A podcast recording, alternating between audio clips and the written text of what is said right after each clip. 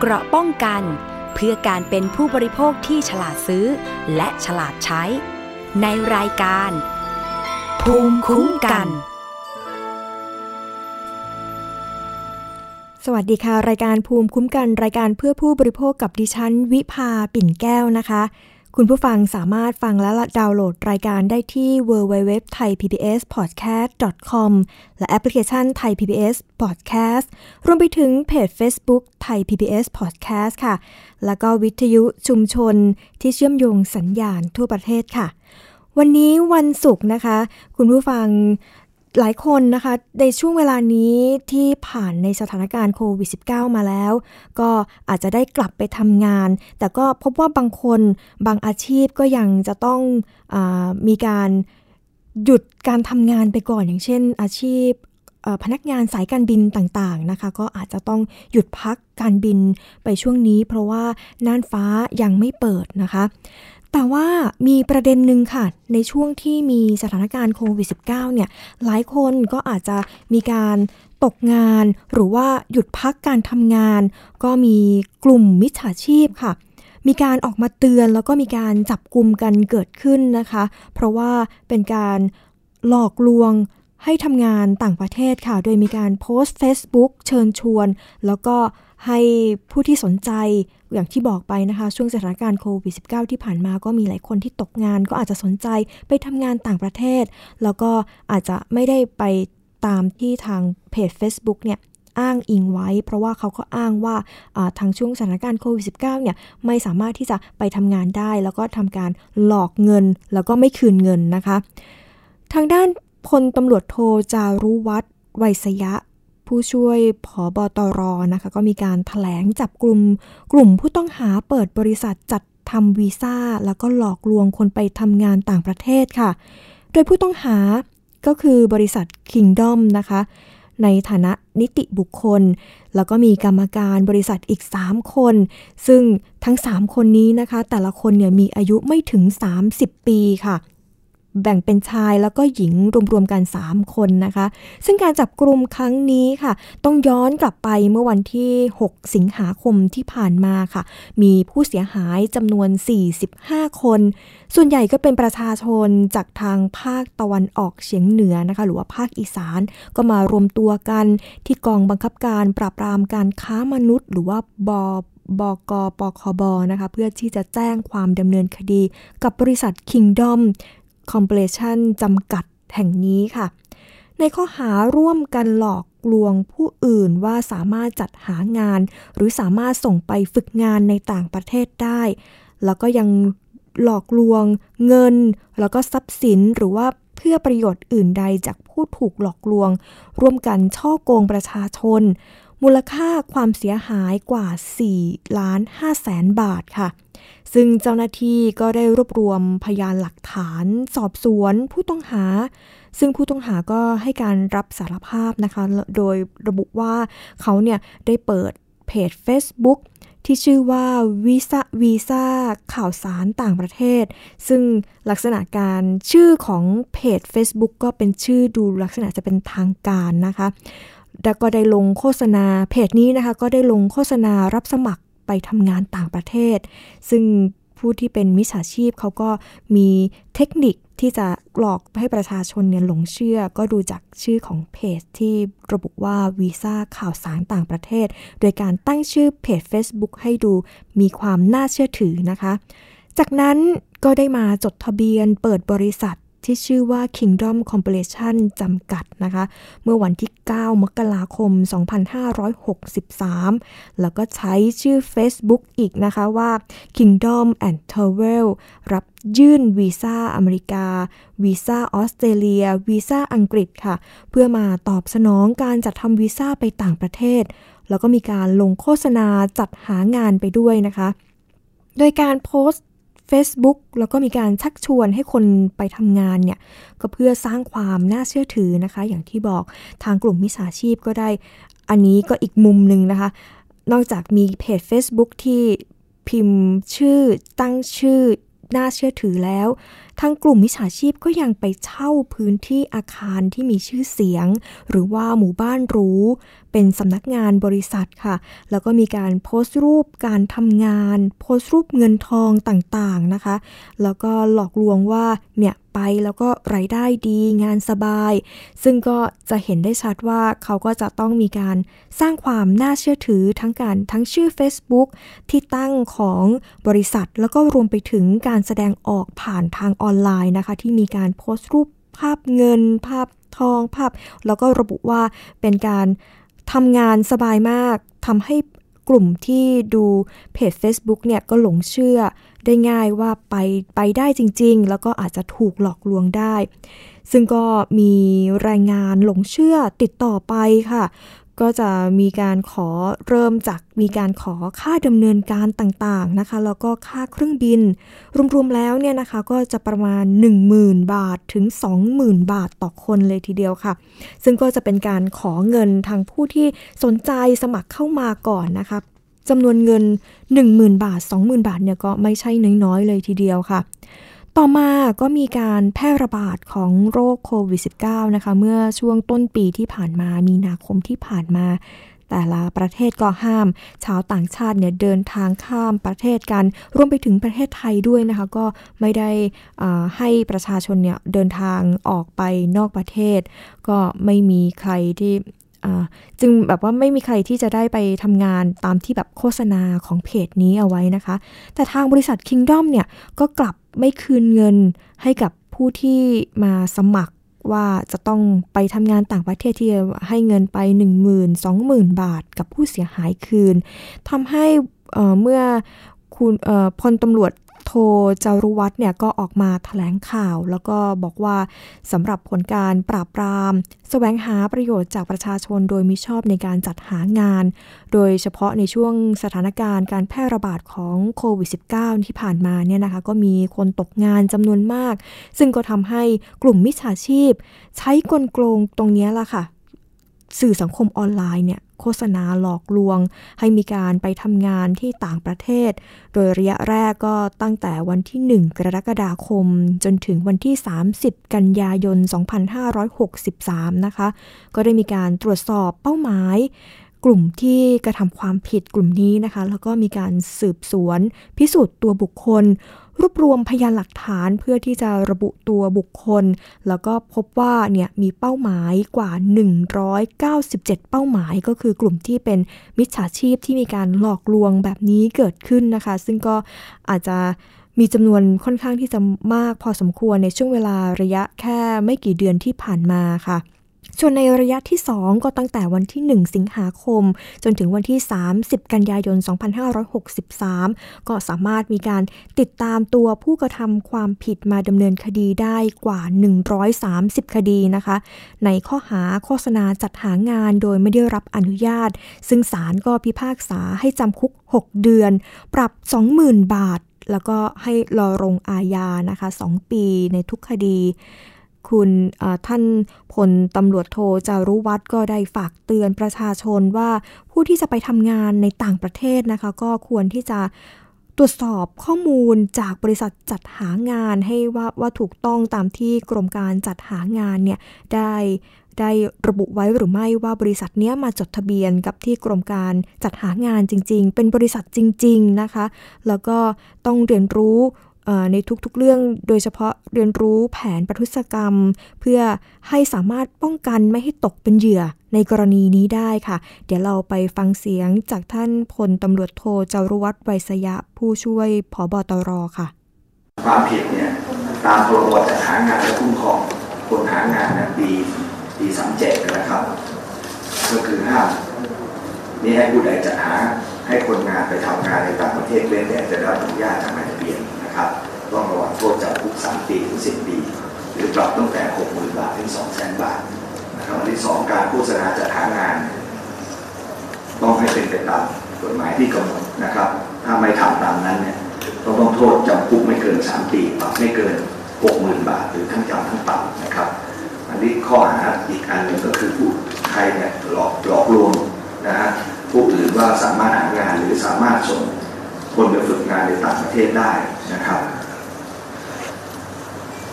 และได้ไปซึ่งทรัพย์สินนั้นนะฮะจากผู้ถูกหลอกต้องระวังโทษจำคุกได้สามปีถึงสิบปี หรือปรับตั้งแต่หกหมื่นบาทจนถึงสองแสนบาทหรือทั้งจำทั้งปรับนะครับ ทั้งหมดนะครับก็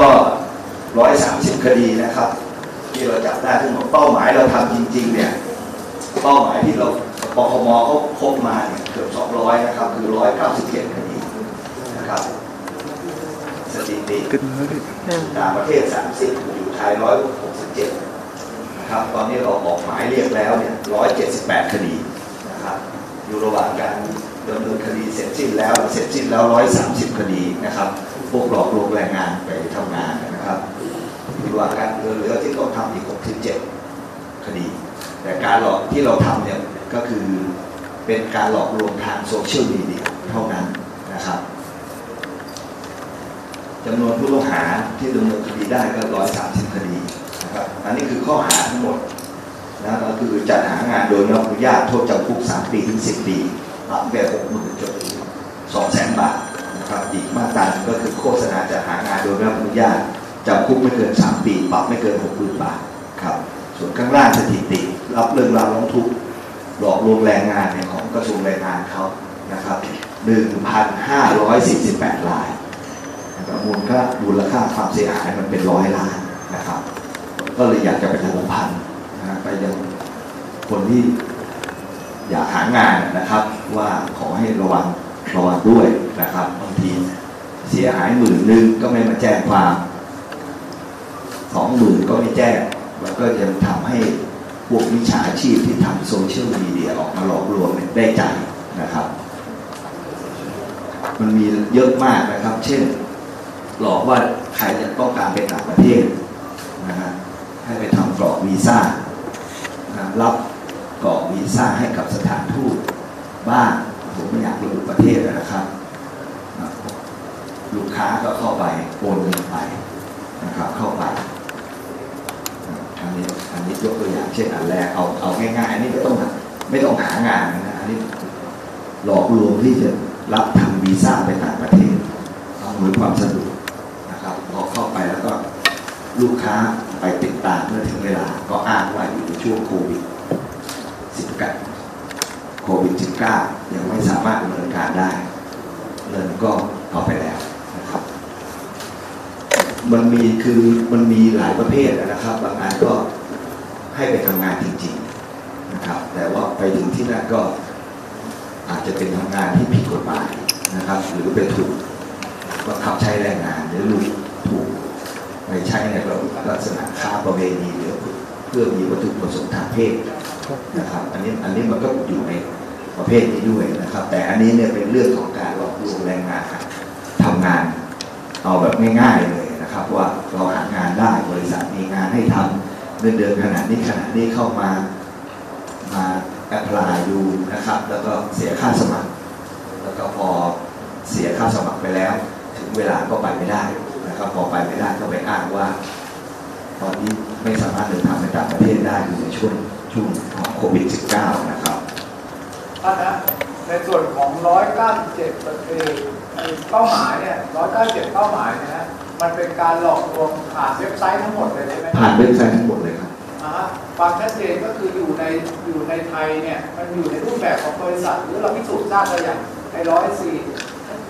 หกสิบเจ็ดเนี่ย อยู่ในระหว่างการดำเนินการเราก็เราต้องพิสูจน์ทราบว่าอยู่ในระหว่างการดำเนินการอยู่อยู่ในระหว่างการรวบรวมพยานหลักฐานอยู่ครับ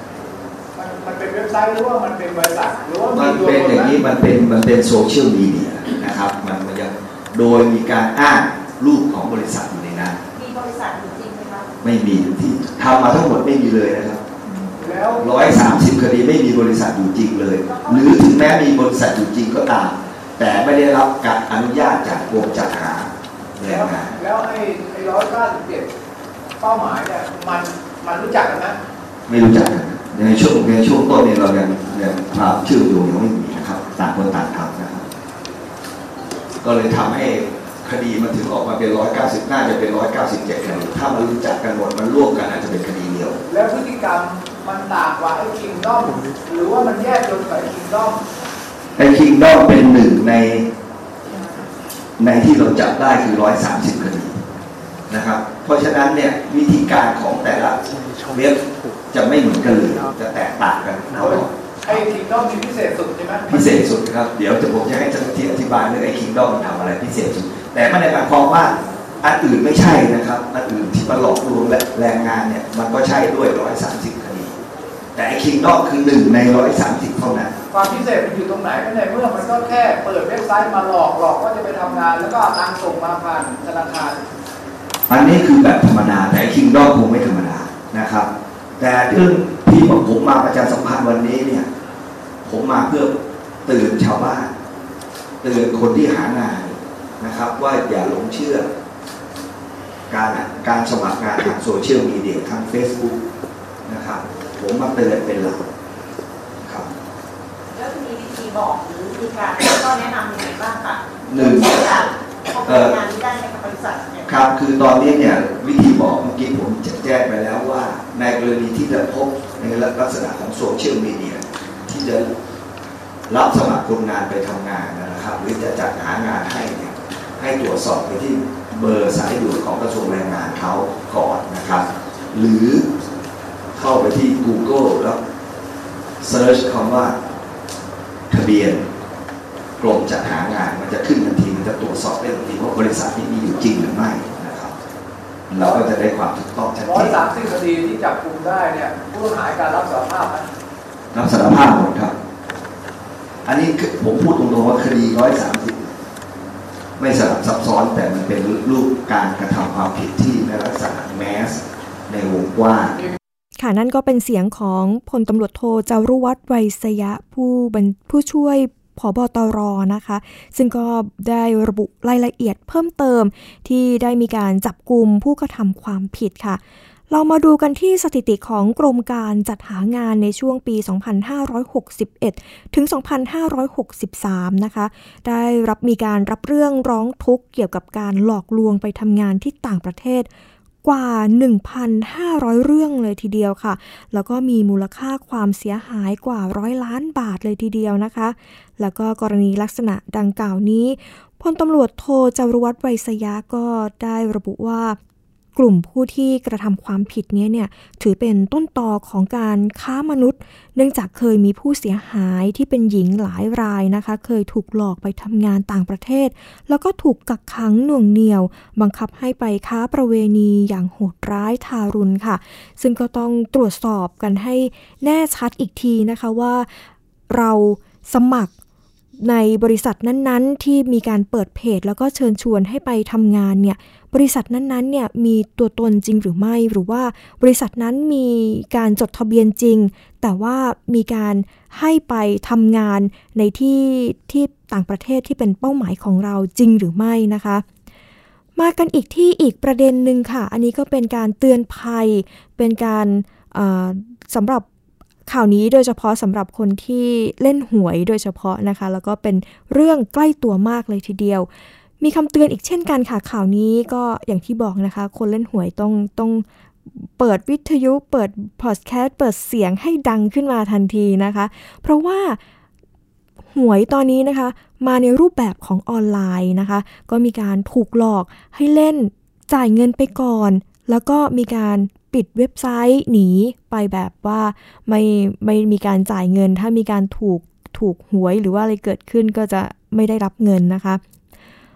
เรื่องนี้ค่ะพันตำรวจเอกสิริวัตรดีพอค่ะ รองผู้ผู้ผอบอ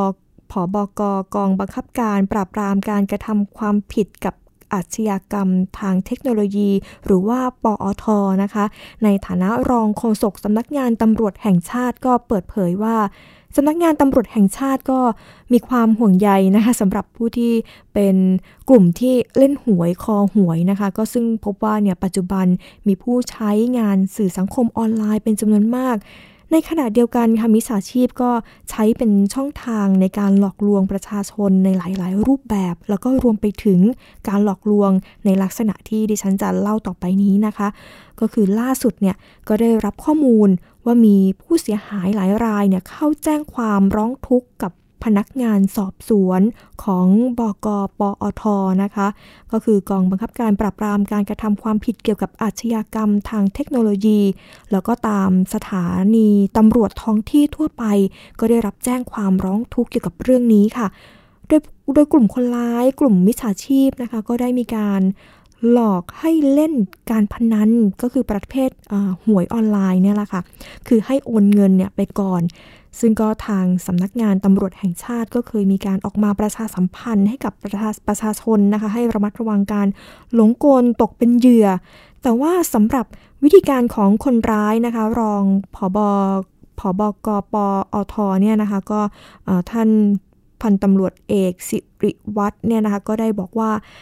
มิจฉาชีพก็จะทำมีพฤติกรรมนะคะก็คือadd LINE ของเหยื่อ จากนั้นค่ะก็จะส่งข้อความโฆษณาชักชวนให้ให้ประชาชนให้คนที่มา add LINE เนี่ยเล่นหวยออนไลน์นะคะ แล้วซึ่งเป็นการพนันออนไลน์อย่างหนึ่ง แล้วก็หลอกล่อเหยื่อด้วยการเสนอโปรโมชั่นพิเศษต่างๆนะคะ โดยอ้างว่าจะให้เครดิตเป็นวงเงินมากมากเป็นสองเท่าของของเงินนะคะ ก็คือ วงเงินสมมติว่าเราให้ไป 1,000เขาก็จะเพิ่มวงเงินให้เป็นอีก 2,000 นะคะ ที่จะให้เหยื่อเนี่ยสนใจแล้วก็หลงเชื่อแล้วก็จะมาเล่นหวย โดยเขาก็จะแบบว่าเหมือนเป็นการตั้งอั้นเขาเรียกว่าในในภาษาหวยก็จะเป็นอั้นวงเงินนะคะไม่ไม่เกิน 2,000 บาท โดยจะส่งลิงก์มาให้เหยื่อให้ผู้ที่แอดไลน์เข้าไปเนี่ยกด แล้วก็เมื่อเมื่อเมื่อผู้ผู้ที่สนใจเนี่ย อยากจะได้เงินจำนวน 2 เท่า ตามที่คนร้ายเนี่ยนะคะมิจฉาชีพเนี่ยอ้าง ก็จะกดลิงก์ที่คนร้ายเนี่ยส่งมาให้ แต่เมื่อกดลิงก์ไปแล้วเนี่ยจะก็จะปรากฏ บัญชีธนาคารที่ให้เหยื่อโอนเงินมา บางคนก็หลงเชื่อโอนเงินไปยังบัญชีธนาคารที่คนร้ายแจ้งกลับมานะคะ ซึ่งส่วนใหญ่ก็จะเป็นบัญชีธนาคารที่คนร้ายไปหลอกลวงให้เปิดบัญชีแทน ที่เรียกว่าบัญชีม้านะคะอันนี้เป็นศัพท์ทางที่กลุ่มมิจฉาชีพเขาก็อาจจะเข้าใจกันว่าอ๋อเป็นบัญชีม้าเนี่ยก็คือเป็นการเปิดบัญชีแทนกัน ก่อนจะส่งข้อความกลับมา ว่าบอกว่าคุณเนี่ยเป็นผู้โชคดี ได้รับเครดิตคูณ 2 เท่า ก็จะได้รับเงินโอนให้ในเวลาหลังเที่ยงคืนนะคะ ซึ่งก็อันนี้ก็จะเป็นข้อความจากทางกลุ่มมิจฉาชีพเนี่ยส่งมาให้ค่ะ พอถึงเวลาแล้วเนี่ยก็กลับไม่มีการโอนเงินให้ก่อนที่คนร้ายเนี่ยนะคะก็จะบล็อกปิดช่องทางการสื่อสารทั้งหมดค่ะ แล้วก็ปิดเว็บไซต์หนีไป แล้วก็ แล้วก็ขั้นตอนต่อมาเขาก็จะไปเปิดเว็บไซต์ใหม่ แล้วก็ไปหากลุ่มที่มีความสนใจทางการเล่นหวยออนไลน์ ไปหาเหยื่อใหม่ ๆ ซึ่งขณะนี้นะคะก็อยู่ระหว่างการสืบสวนหาตัวผู้กระทำความผิดค่ะ ซึ่งพันตำรวจเอกสิริวัตรก็ได้บอกว่า การเล่นพนันฉลากกินรวบหรือว่าหวยใต้ดินเนี่ยนะคะ ที่ปัจจุบันมีการพัฒนามาในเป็นรูปแบบของหวยออนไลน์เนี่ยเป็นความผิดตามพรบการพนันค่ะ ซึ่งก็ไม่ควรที่จะเข้าไปยุ่งเกี่ยวซึ่งบางคนนะคะแม้ว่าไม่ได้อยากจะเล่นการพนัน แต่ก็อยากได้เครดิตที่คนร้ายอ้างว่า จะได้เป็นได้เงินนะคะเป็น 2 เท่า ซึ่งก็ ยอมที่จะลงทุนโอนเงินจำนวน 2,000 บาทให้กับคนร้าย ก็โดยหวังว่าจะได้เงินคืนรวมกำไรแล้วเนี่ยก็จะได้เงินกลับมา 4,000 บาทแล้วก็จะถอนเงินออกจากระบบทันทีค่ะ แต่ก็ไม่ทัน เพราะว่ากลโกงของคนร้ายเนี่ยเขาก็จะมีการปิดเว็บไซต์หนีทันทีก็ไม่ได้ให้เงินไป 4,000 บาทตามที่โฆษณาเอาไว้ว่าจะเพิ่มวงเงินให้เป็น 2 เท่านะคะ สำหรับการหลอกลวงประชาชนที่ให้โอนเงินเข้ามานะคะ ก็จะมีความผิดในข้อหาช่อโกงประชาชน รวมทั้งพรบคอมพิวเตอร์ในมาตรา 14 โดยมีอัตราโทษนะคะจำคุกไม่เกิน 5 ปี ปรับไม่เกิน 1 0 0 0 0แสนบาท หรือทั้งจำทั้งปรับค่ะ ซึ่งเรื่องการปราบปรามหวยออนไลน์นี้นะคะ ก็รวมไปถึงการพนันออนไลน์ในทุกประเภทเลย เป็นนโยบาย อันนี้นะคะเป็นนโยบายของทางรัฐบาลแล้วก็สำนักงานสำนักสำนักงานตำรวจแห่งชาติค่ะ โดยพลตำรวจเอกสุวัสด์แจ้งยอดศึกผู้บัญชาการตำรวจแห่งชาตินะคะก็ได้กำชับให้ทุกหน่วยงาน ในสังกัดเร่งรัด สืบสวนปราบปรามจับกลุ่ม ผู้กระทำความผิดมาดำเนินคดีอย่างต่อเนื่องนะคะ ซึ่งในกรณีนี้ก็ต้องติดตามดูกันต่อค่ะว่า จะมีการจับกลุ่มผู้กระทำผิดเนี่ยมา เข้าสู่กระบวนการทางคดี กระบวนการทางกฎหมายได้หรือไม่ เพราะว่าณขณะนี้ก็เริ่มมีมิจฉาชีพเนี่ยได้กระทำการในลักษณะนี้เพิ่มมากขึ้นเรื่อยๆนะคะ แล้วก็ขอเตือนผู้ที่เป็นประชาชนที่เห็นข้อมูลหรือว่าข้อความต่างๆ ที่มีการชักชวนแบบนี้นะคะ ก็อย่าไปหลงเชื่อค่ะสำหรับช่วงนี้นะคะ พักสักครู่ค่ะ เดี๋ยวช่วงหน้ามาพบกับ กลโกงเหมือนกันเออเป็นเป็นการเตือนเรื่องการล้วงข้อมูลค่ะ เกี่ยวกับการแฮกเกอร์ดูดข้อมูลไปในช่วง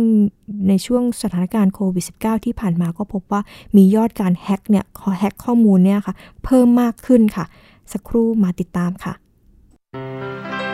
เกราะป้องกันเพื่อการเป็นผู้บริโภคที่ฉลาดซื้อ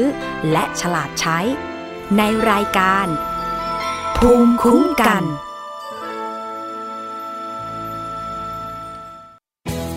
ไทย PBS ดิจิทัล Radio Infotainment for All สถานีวิทยุดิจิทัล จากไทย PBS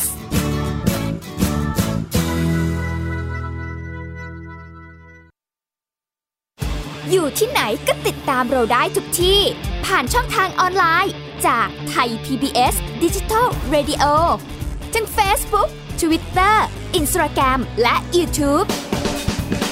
เซิร์ชคำว่าไทย PBS Radio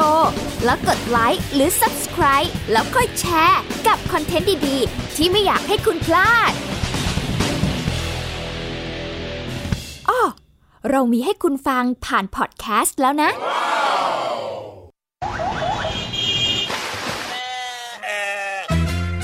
คนตะลุยไปให้สุดโลก สบัดจินตนาการกับเสียงต่างๆ ไปพร้อมกัน ในรายการ เสียงสนุกทาง www.thaipbspodcast.com และแอปพลิเคชันไทย PBS Podcast แล้วเจอกันนะครับสองพี่น้องนานิพี่สาว กับนินจาน้องชาย ใช้ชีวิตอันแสนสงบสุขอยู่ในบ้านกับพ่อแม่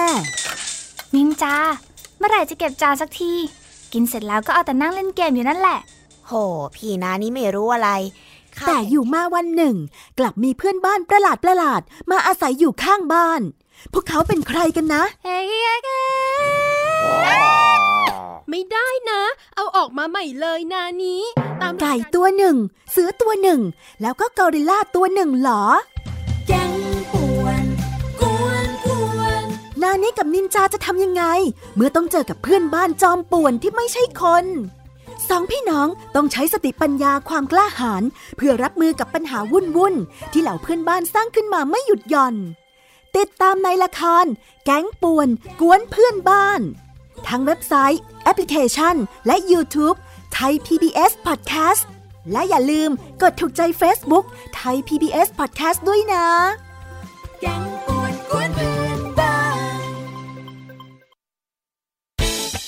คุณ อย่ามาถามอะไรที่ search เจอใน Google เออถามกูรูในสิ่งที่ Google ไม่มี TCAS keyword สำคัญเลย ครับ TCAS คือระบบการคัดเลือกค่ะ ดังนั้นถ้าเราบ่นกันเรื่องของการสอบที่ซ้ำซ้อน มันไม่ได้เกี่ยวโดยตรงกับ TCAS อ๋อ เราไปโทษ TCAS เขาไม่ได้ไม่ได้ เพราะเขาไม่ใช่ข้อสอบ ถูกต้อง TCAS คือระบบการคัดเลือก อยากให้ฟังจะได้รู้จากกูรูด้านการศึกษา โดยนัทยาเพชรวัฒนา และวรเกียดนิ่มมาก ในรายการทีคุณทีแคสทุกวันเสาร์ 16 นาฬิกา ทางไทย PBS Digital Radio ฟังสดหรือย้อนหลังทางแอปพลิเคชันไทย PBS Radio และ w w w t h a i PBS Radio com เกราะป้องกันเพื่อการเป็นผู้บริโภคที่ฉลาดซื้อ และฉลาดใช้ ในรายการ ภูมิคุ้มกัน คุณผู้ฟังยังอยู่กับดิฉัน วิภาปิ่นแก้วนะคะ ในรายการภูมิคุ้มกัน รายการเพื่อผู้บริโภคค่ะ เมื่อสักครู่ก็ได้เกินไปแล้วนะคะ ว่าเบรกนี้เราจะพูดถึงกันเรื่องแฮ็กข้อมูลค่ะ แล้วก็มีวิธีการในการป้องกันยังไงค่ะ สืบเนื่องจากในช่วงที่ผ่านมานะคะ ก็มีการสถานการณ์โควิด -19 ก็มีการแพร่ระบาดกันเกิดขึ้น ก็ทำให้ในช่วงเวลานั้นก็มีการแฮ็กข้อมูล มีมิจฉาชีพเนี่ยแฮ็กข้อมูลกันมากขึ้นค่ะ แล้วก็มีคำเตือนออกมานะคะ จากกรอตค่ะสำนักงานคณะกรรมการกำกับหลักทรัพย์ แล้วก็ตลาดหลักทรัพย์ค่ะ เขาก็ได้มีการเตือนแล้วก็แนะ 11 เคล็ดลับค่ะ ป้องกันการโดนล้วงข้อมูลในยุค New Normal นะคะโดยระบุว่าเมื่อปีที่ผ่านมาเนี่ยไทยติด 5 อันดับแรกของโลกที่มีการแฮ็กข้อมูลมากที่สุดค่ะ แล้วก็ขณะที่ในช่วงที่มีการระบาดของโควิด -19 เนี่ยนะคะ ก็มีการแฮ็กข้อมูลเพิ่มขึ้นถึงร้อยละ76.8 เลยทีเดียวค่ะ จากทุกประเทศทั่วโลก แล้วก็มีการเตือนภัยโซเชียลในยุค เตือนภัยโซไซเบอร์นะคะในยุค New Normal ค่ะ ซึ่งก็มีแนวโน้มว่าจะมีการเพิ่มขึ้นอย่างต่อเนื่องนะคะ โดยมีคำเตือนจากนายปริญญาหอมอเนกค่ะ ผู้บัญชาผู้ช่วยผู้เชี่ยวชาญขออภัยค่ะ ผู้เชี่ยวชาญด้านการจัดการภัยคุกคามไซเบอร์ ซึ่งก็มีการกล่าวถึงเรื่องนี้เอาไว้นะคะ โดยระบุว่า ระบบคอมพิวเตอร์ในองค์กรเนี่ยมักจะปลอดภัยมากกว่าระบบที่บ้านนะคะ รวมไปถึงระบบส่วนตัวอย่างโทรศัพท์มือถือเองเนี่ยก็เนื่องจากระบบคอมพิวเตอร์ตามองค์กรเนี่ยนะคะก็จะมักจะมีฝ่ายไอทีแล้วก็ระบบป้องกันภัยไซเบอร์ต่างๆ ดูแลอยู่แล้ว ดังนั้นเนี่ยมิจฉาชีพก็มักจะล้วงข้อมูลจากระบบส่วนตัวมากกว่านะคะ เพราะว่าสามารถทำได้ง่าย ซึ่งการป้องกันตัวไม่ให้ตกเป็นเหยื่อของมิจฉาชีพทางไซเบอร์เนี่ยนะคะ เขาก็มีข้อแนะนำ 11 วิธีการง่าย ๆ ด้วยกันค่ะ ข้อแรกนะคะก็คือในระบบส่วนตัวของเราเองเนี่ยจำเป็นที่จะต้องมี p i o r i t y นะคะ 20 อย่าง หรือที่เรียกกันว่า CIS นะคะ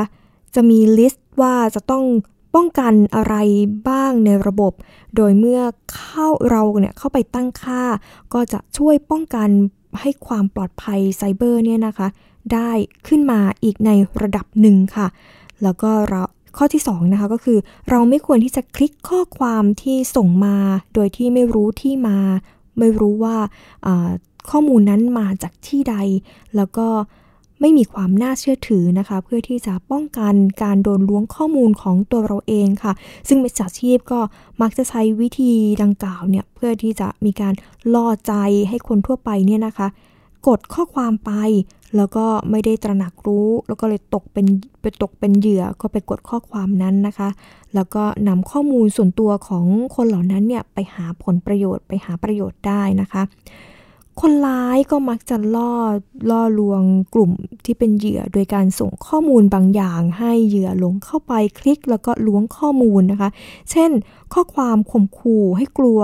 ว่าเราเนี่ยได้กระทำความผิดบางอย่าง หรือร่อหรือล่อใจด้วยการให้รางวัล ซึ่งเป็นสิ่งที่เป็นไปไม่ได้ ดังนั้นเราก็ต้องรู้ว่าหน่วยงานนั้นเนี่ยนะคะ มีจริงหรือไม่กลุ่มคนที่ส่งข้อความมาให้เนี่ยมีจริงหรือไม่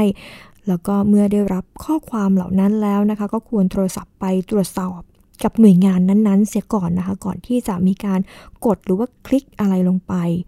ข้อที่ 4 ค่ะ หยุดตั้งรหัสผ่านที่สามารถเดา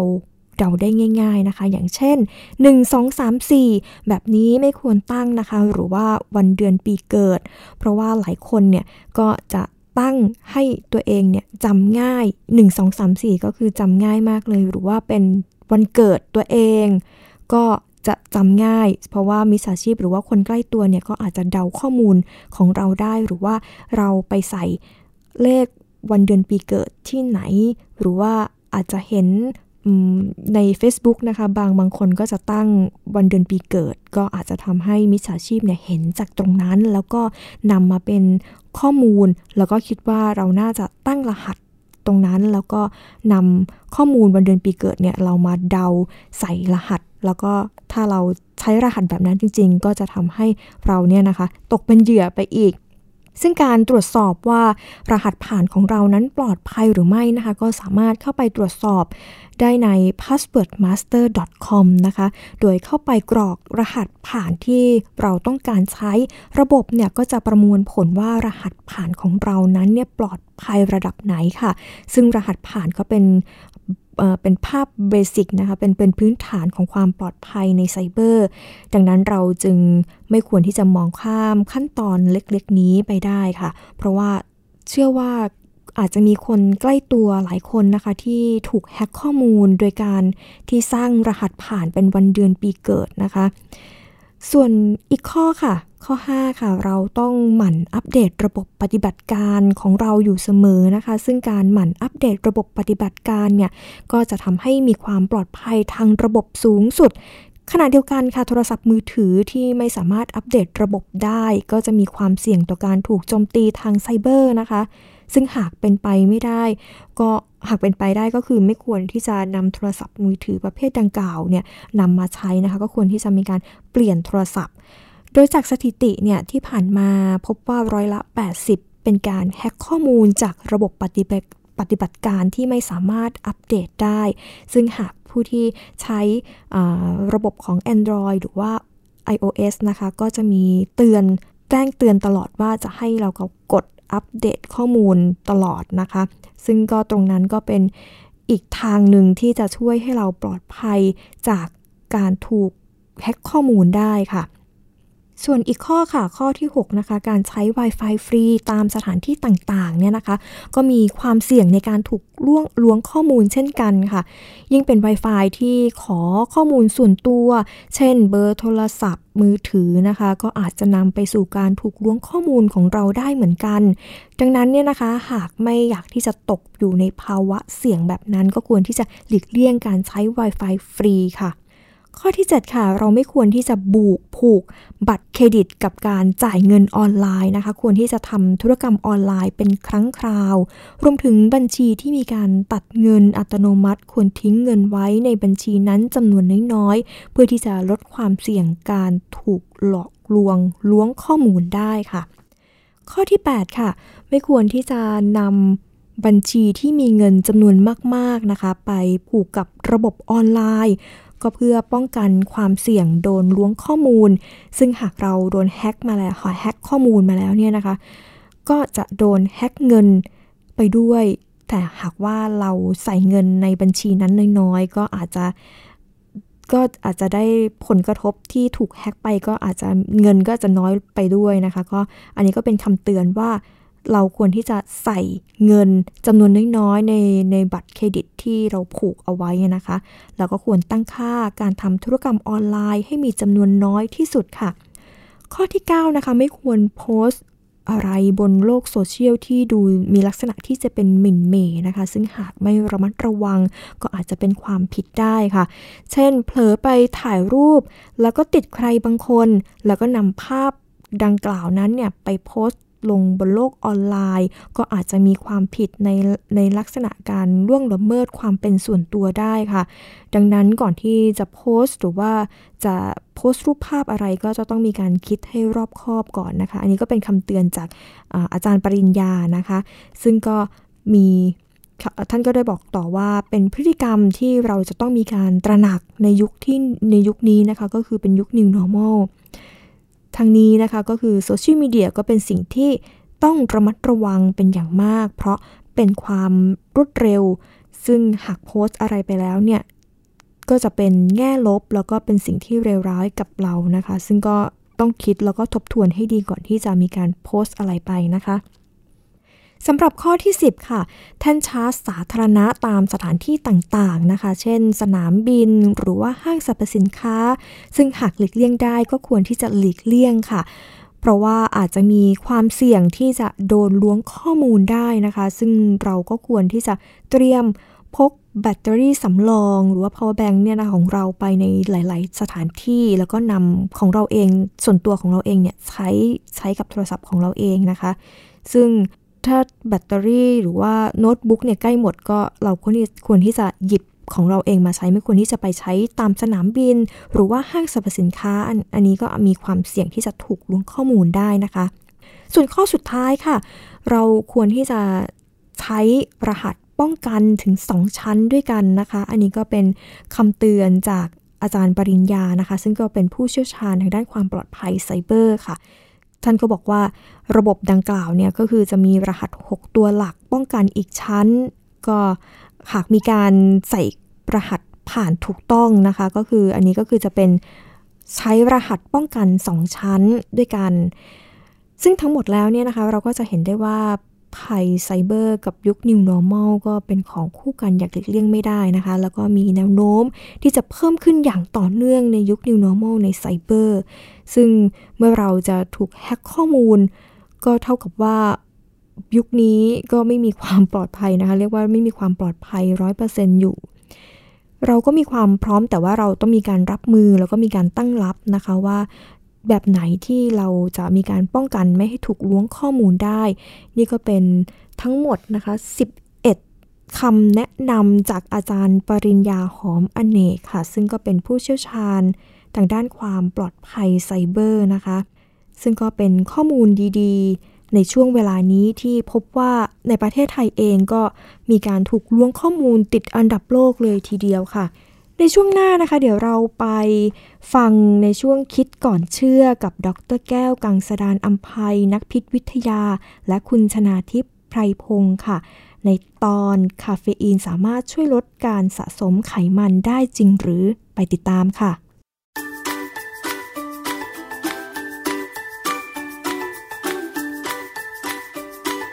ช่วง คิดก่อนเชื่อ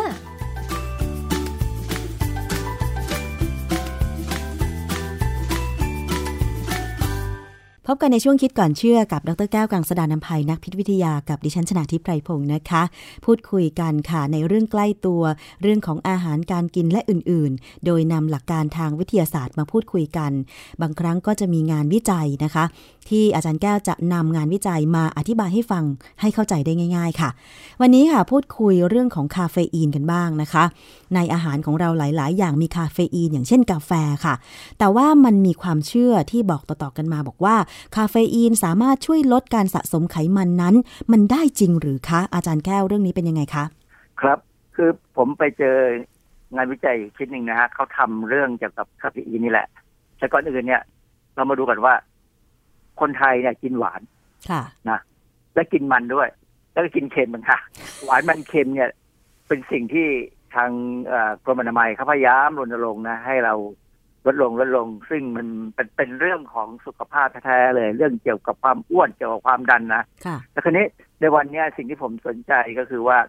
บทความเนี่ยเขาพูดถึงคาเฟอีนที่จะช่วยทำให้มีการใช้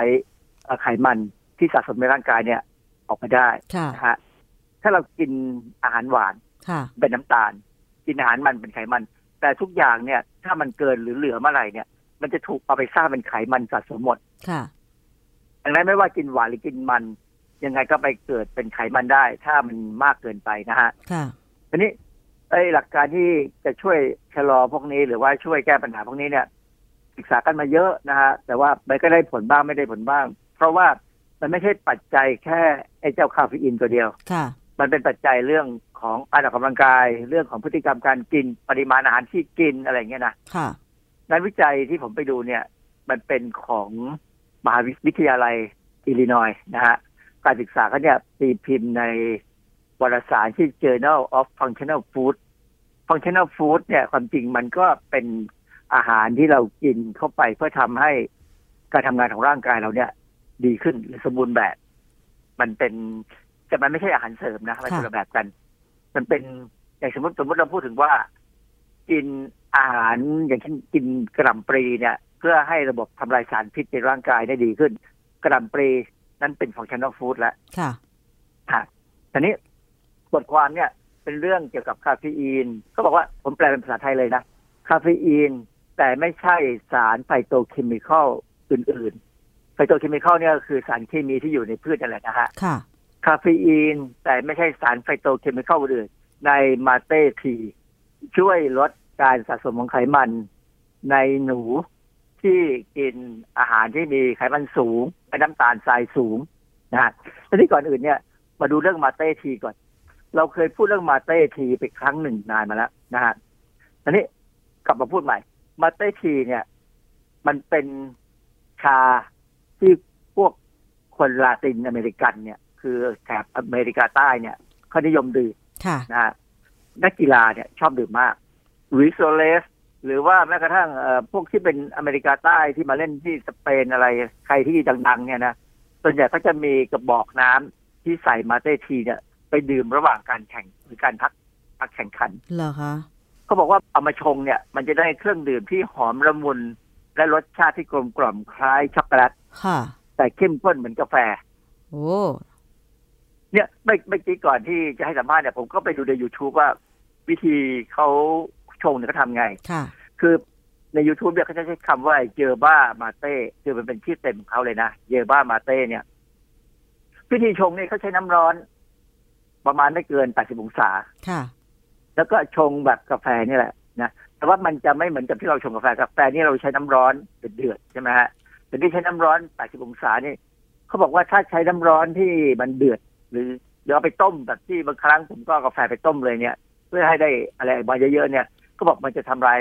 ความละมุนละไมของมาเต้ซีค่ะผมก็ไม่รู้เพราะไม่เคยดื่มอะนะแต่ว่าคนไทยอาจจะมีบางคนแล้วเริ่มดื่มนะเพราะว่าคนไทยก็ชอบดูนักไอ้นักฟุตบอลลาตินนี่นะค่ะก็อาจจะดื่มก็ได้ แต่นี่ในการศึกษาเนี่ยเขาแบ่งการศึกษาที่ใช้หนูทดลองถึงหกกลุ่ม การศึกษาเขานี่ทำละเอียดยิบดีเลยอันที่หนึ่งกลุ่มที่หนึ่งนะให้กินอาหารที่มีไขมันและน้ำตาลทรายสูงค่ะ อันนี้เป็นกลุ่มควบคุมนะฮะคือควบคุมว่ามันจะต้องแย่แน่เพราะมันกินไขมันและน้ำตาลใส่สูง กลุ่มนี้แย่แน่นะกลุ่มที่สองเนี่ยก็ให้กินอาหารเหมือนเดิมนั่นแหละ แต่ว่าให้มีการผสมคาเฟอีนสังเคราะห์ 0.1%ของอาหาร อันนี้กลุ่มที่สองนะค่ะกลุ่มที่สามให้กินอาหารที่ว่านั่นแหละ แล้วผสมคาเฟอีนที่สกัดจากกาแฟ อันนี้กาแฟนะ0.1%เหมือนกันคือเขาเขาพยายามปรับปริมาณคาเฟอีนให้เท่ากัน ทุกทุกกลุ่มอะยกไว้ในกลุ่มพวกกลุ่มที่กินน้ำกินอาหารไขมันสูงน้ำตาลทรายสูงอะนะค่ะนี่สามกลุ่มนะกลุ่มที่สี่กินอาหารผสมคาเฟอีนที่สกัดจาก mate ค่ะ ก็มีคาเฟอีนประมาณ 0.1%เหมือนกัน คือเขาเก็บเขาเขาปรับหมด กลุ่มที่ห้ากินอาหารผสม mate tea เลย อันนี้ไม่สกัด แต่ว่าใน mate tea ที่เขาก็เขาก็ปรับให้มันมีคาเฟอีน 0.1%ส่วนกลุ่มที่หกจะกินอาหารผสม mate tea ที่สกัดเอาคาเฟอีนออก กลุ่มที่หนึ่งกับกลุ่มที่หกเนี่ยจะกินอาหารที่ไม่มีคาเฟอีน ค่ะ มันมันเป็นการควบคุมกัน คือฟังแล้วก็คงจำไม่ค่อยได้หรอกนะฮะ เพราะว่า มันจริงไม่ต้องเห็นภาพแต่คราวนี้เขาบอกว่าคาเฟอีนที่อยู่ในอาหาร 0.1เปอร์เซ็นต์เนี่ย มันเทียบเท่ากับคนดื่มกาแฟสี่ถ้วยต่อวัน อืม เยอะนะคะ ก็บางคนก็กินอย่างนั้นดื่มอย่างนั้นจริง ๆ คนที่ทำงานแบบใช้สมองอะนะเขามักจะดื่มอย่างนี้จริงๆเพื่อความสดชื่นและเพื่อที่จะไม่ง่วงอะนะผลวิจัยออกมาบอกว่า หนูที่กินอาหารผสมคาเฟอีนสังเคราะห์ หรือสกัดจากกาแฟ หรือสกัดจากมาเต้ทีเนี่ยนะค่ะชามาเต้เนี่ย มีน้ำหนักเพิ่มน้อยลง คือน้ำหนักเพิ่มน้อยลง 18เปอร์เซ็นการสะสมไขมันน้อยลง 22เปอร์เซ็นเมื่อเทียบกับหนูที่กินอาหารผสมชามาเต้ค่ะที่ไม่มีคาเฟอีนนะ หรือกลุ่มที่เป็นกลุ่มควบคุมที่ไม่มีอะไรใส่ลงไปในอาหารค่ะ อันนี้มันพิสูจน์ยังไง มันพิสูจน์ว่า เวลาเรากินเวลาเขากินดื่มดื่ม mate tea เนี่ยโดยหวังว่ามันจะช่วยเกี่ยวกับการลดน้ำหนักเนี่ย จริง ๆ แล้วมันไม่ใช่ไอ้เจ้า mate หรอกมันแค่คาเฟอีนในนั้น ส่วนสารตัวอื่น ซึ่งเป็น antioxidant เป็นอะไรต่ออะไรเนี่ย ไม่ได้ช่วยค่ะ เป็นการบอกว่าคาเฟอีนจากที่ไหนก็ได้ ขอให้ดื่มให้พอเหมาะ ให้มันเทียบเท่ากับปริมาณ การดื่มกาแฟสี่ถ้วยต่อวัน ก็น่าจะมีผลในการช่วย คนที่คิดว่าตัวเองเนี่ยกินอาหารอาจจะหวานไปมันไป เพราะว่าคนไทยนี่เรากินข้าวราดแกงนะค่ะแล้วข้าวราดแกงเราเนี่ยมันเป็นแกงเผ็ดแกงเนื้อแกงเขียวหวานเนี่ยกะทิข้นมายิ่งข้นยิ่งอร่อยอะนะแล้วบางทีก็หยุดไม่ได้ ทีนี้อีกการหนึ่งนอกจากศึกษาในหนูทดลองเนี่ยเนี่ยเขาก็ไปศึกษาในเซลล์เซลล์ cell line หรือเซลล์ที่เขาเลี้ยงเนี่ยเป็นเซลล์ชนิดพิเศษเนี่ยนะเขาพบว่า คาเฟอีนที่สกัดจาก mate เนี่ย มันก็ช่วยลดการสังเคราะห์ไขมันได้ถึง 20-40เปอร์เซ็นต์แต่พอจริง ๆ แล้วเนี่ยเขาก็สรุปว่า มันเป็นคาเฟอีนที่ไหนก็ได้ ไม่จำเป็นต้องมาจากมาเต้หรอกเพราะมาเต้มันก็แค่เป็นเครื่องดื่มที่คนชอบเท่านั้นเอง ดังนั้นเนี่ย เราต้องมาพิจารณาว่าเราดื่มกาแฟเนี่ย เราจะได้ประโยชน์จากคาเฟอีนไหมค่ะเพราะว่าผมเห็นเด็กๆที่เดินถือถ้วยกาแฟกาแฟโบราณเนี่ยนะอ่าฮะ หรือชาไข่มุกหรืออะไรก็ตามเนี่ยโอ้มันทั้งหวานทั้งมันอะค่ะ คาเฟอีนในนั้น ถ้ามันมีเยอะพอมันก็คงช่วยบ้างอะนะค่ะแต่ว่าถ้ามันมีน้อยเนี่ย มันก็คงไม่ช่วยเท่าไหร่ ดังนั้นเนี่ย การดื่มกาแฟดำหรือกาแฟที่ไม่ใส่น้ำตาลเนี่ย มันก็น่าจะช่วยได้ดีกว่าอย่างเวลาผมจะสมมติผมวันไหนอยากอยากกินเค้กหรืออยากกินขนมหวานพวกเบเกอรี่อะไรก็ตามเนี่ยนะค่ะ ผมก็จะดื่มกาแฟไม่ใส่น้ำตาล เพราะมันไม่มีประโยชน์ ถ้าเราดื่มกาแฟที่ใส่น้ำตาล ยังไงมันก็ไม่หวาน เพราะขนมมันหวานเกินกว่า กาแฟมันมันกดความหวาน มันทำให้กาแฟยังไงก็ขมค่ะ อย่างนั้นเนี่ย ถ้าจะกินเบเกอรี่เนี่ย ก็ดื่มกาแฟไม่ใส่น้ำตาลไปเลย คือเอ็กซ์เพรสโซ่ไปเลยค่ะนะหรืออเมริกาโน่ก็ได้พวกนี้จะไม่มีน้ำตาลนะฮะเพราะว่าเราได้น้ำตาลจากพวกเบเกอรี่อยู่แล้ว กาแฟก็ไม่ต้อง ใส่น้ำตาลเพิ่มอีกใช่ไหมคะอาจารย์ไม่ควรจะใส่น้ำตาลเลย เพราะว่าเวลากินหรือสมมติเราดื่มกาแฟใส่น้ำตาล กินกับไอ้เบเกอรี่ที่หวานหวานๆหรือดื่มกาแฟไม่ใส่น้ำตาลกับเบเกอรี่ที่ไม่ที่หวานหวานๆเนี่ยนะค่ะอร่อยกว่านะที่ใส่น้ำตาลเนี่ยจะอร่อยกว่ามันจะเห็นความแตกต่าง อืมค่ะคือถ้าถ้ากาแฟหวานมากเนี่ยเบเกอรี่จะไม่อร่อย ค่ะ ขนมต่างๆเนี่ยจะไม่อร่อยนะฮะเพราะมันกลบกันเป็นกันที่ผมพบเอง ค่ะ อาจารย์ เพราะฉะนั้นเนี่ยจากผลการวิจัยที่อาจารย์อ่านมา พอสรุปได้ยังไงบ้างคะว่า จริง ๆ แล้วเนี่ยประโยชน์ของคาเฟอีน โดยเฉพาะถ้าสมมติว่าได้คาเฟอีนโดยที่ไม่มีส่วนผสมอื่นเนี่ย มันจะช่วยกันลดการสร้างไขมันได้จริง ๆ ใช่ไหมคะอาจารย์ ที่ผมเคยรู้มาเนี่ยนะคาเฟอีนเนี่ยเป็นเป็น fat burnerมันช่วยการดึงไขมันออกมาใช้ แต่ว่าในงานวิจัยเนี่ยเขาบอกว่ามันไปลดการสร้างไขมันด้วยซ้ำค่ะเพราะฉะนั้น มันก็กลายเป็นประโยชน์สองสองสองเรื่องแล้วค่ะไปลดไขมันที่มีอยู่เอาดึงเอามาใช้เป็นพลังงาน กับลดการเอาไปสร้างเป็นไขมันค่ะเดิมเนี่ยผมผมเคยเชื่ออยู่แล้วว่าคาเฟอีนเนี่ย ถ้าเราดื่มช่วงระหว่างการออกกำลังกายเนี่ยนะมันจะช่วยดึงเอาไขมันออกมาใช้ได้ดีขึ้นค่ะ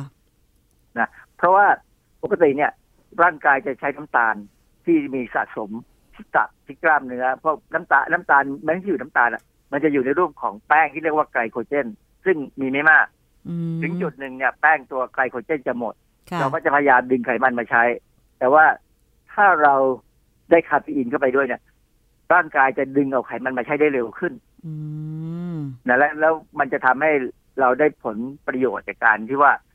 เปลี่ยนส่วนที่เป็นไขมันให้เป็นกล้ามเนื้อค่ะ แต่น้ำหนักจะไม่ค่อยลดอะนะค่ะเพราะว่าคนที่ออกกำลังกายเนี่ยหลังจากนั้นมักจะกินอาหารเยอะค่ะก็พยายามอย่างที่ผมเคยแนะนำว่ากินอาหารที่เป็นโปรตีนด้วย เพราะว่าเราอาจจะสูญเสียโปรตีนบ้าง ส่วนพลังงานเนี่ยให้กินก่อนออกกำลังกาย กินนิดหน่อยค่ะเพื่อเอามันไปใช้ครั้งแรกเสร็จแล้วจากนั้นเนี่ย มันจะเป็นตัวกระตุ้นให้มีการดึงเอาไขมันมาใช้ยิ่งถ้าเรามี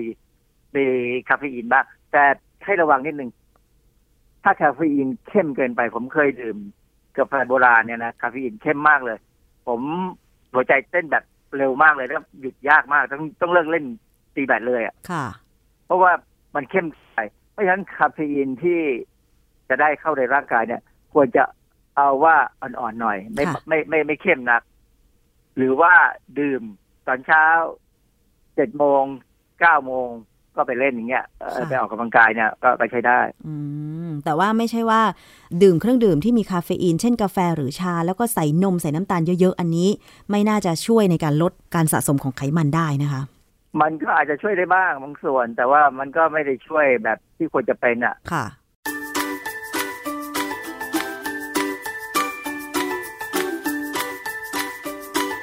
ช่วงคิดก่อนเชื่อ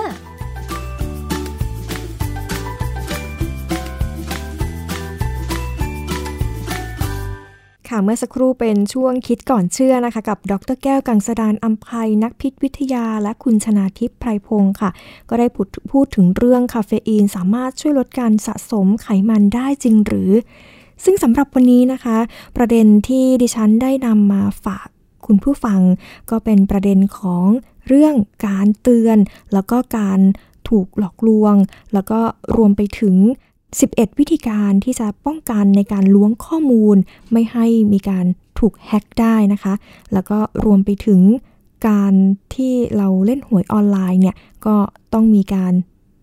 ไม่ให้มีการตกเป็นเหยื่อ โดยการหลอกให้โอนเงิน แล้วก็ปิดเว็บไซต์หนีไปนะคะ ส่วนอีกเรื่องหนึ่งค่ะก็เป็นเรื่องของการหลอกจัดหางานนะคะ ซึ่งก็ต้องมีการระมัดระวังตรวจสอบให้แน่ชัดก่อนก่อนที่จะ จ่ายเงินในการสมัครงานไปนะคะสำหรับวันนี้นะคะ รายการภูมิคุ้มกันรายการเพื่อผู้บริโภคกับดิฉัน วิภาปิ่นแก้วต้องขอลาไปก่อนค่ะ สวัสดีค่ะ ติดตามรายการได้ที่ www.thaipbspodcast.com แอปพลิเคชัน Thai PBS Podcast หรือฟังผ่านแอปพลิเคชัน Podcast ของ iOS Google Podcast Android Podbean SoundCloud และ Spotify ติดตามความเคลื่อนไหวของรายการและแสดงความคิดเห็น โดยกดถูกใจที่ facebook.com/thaipbspodcast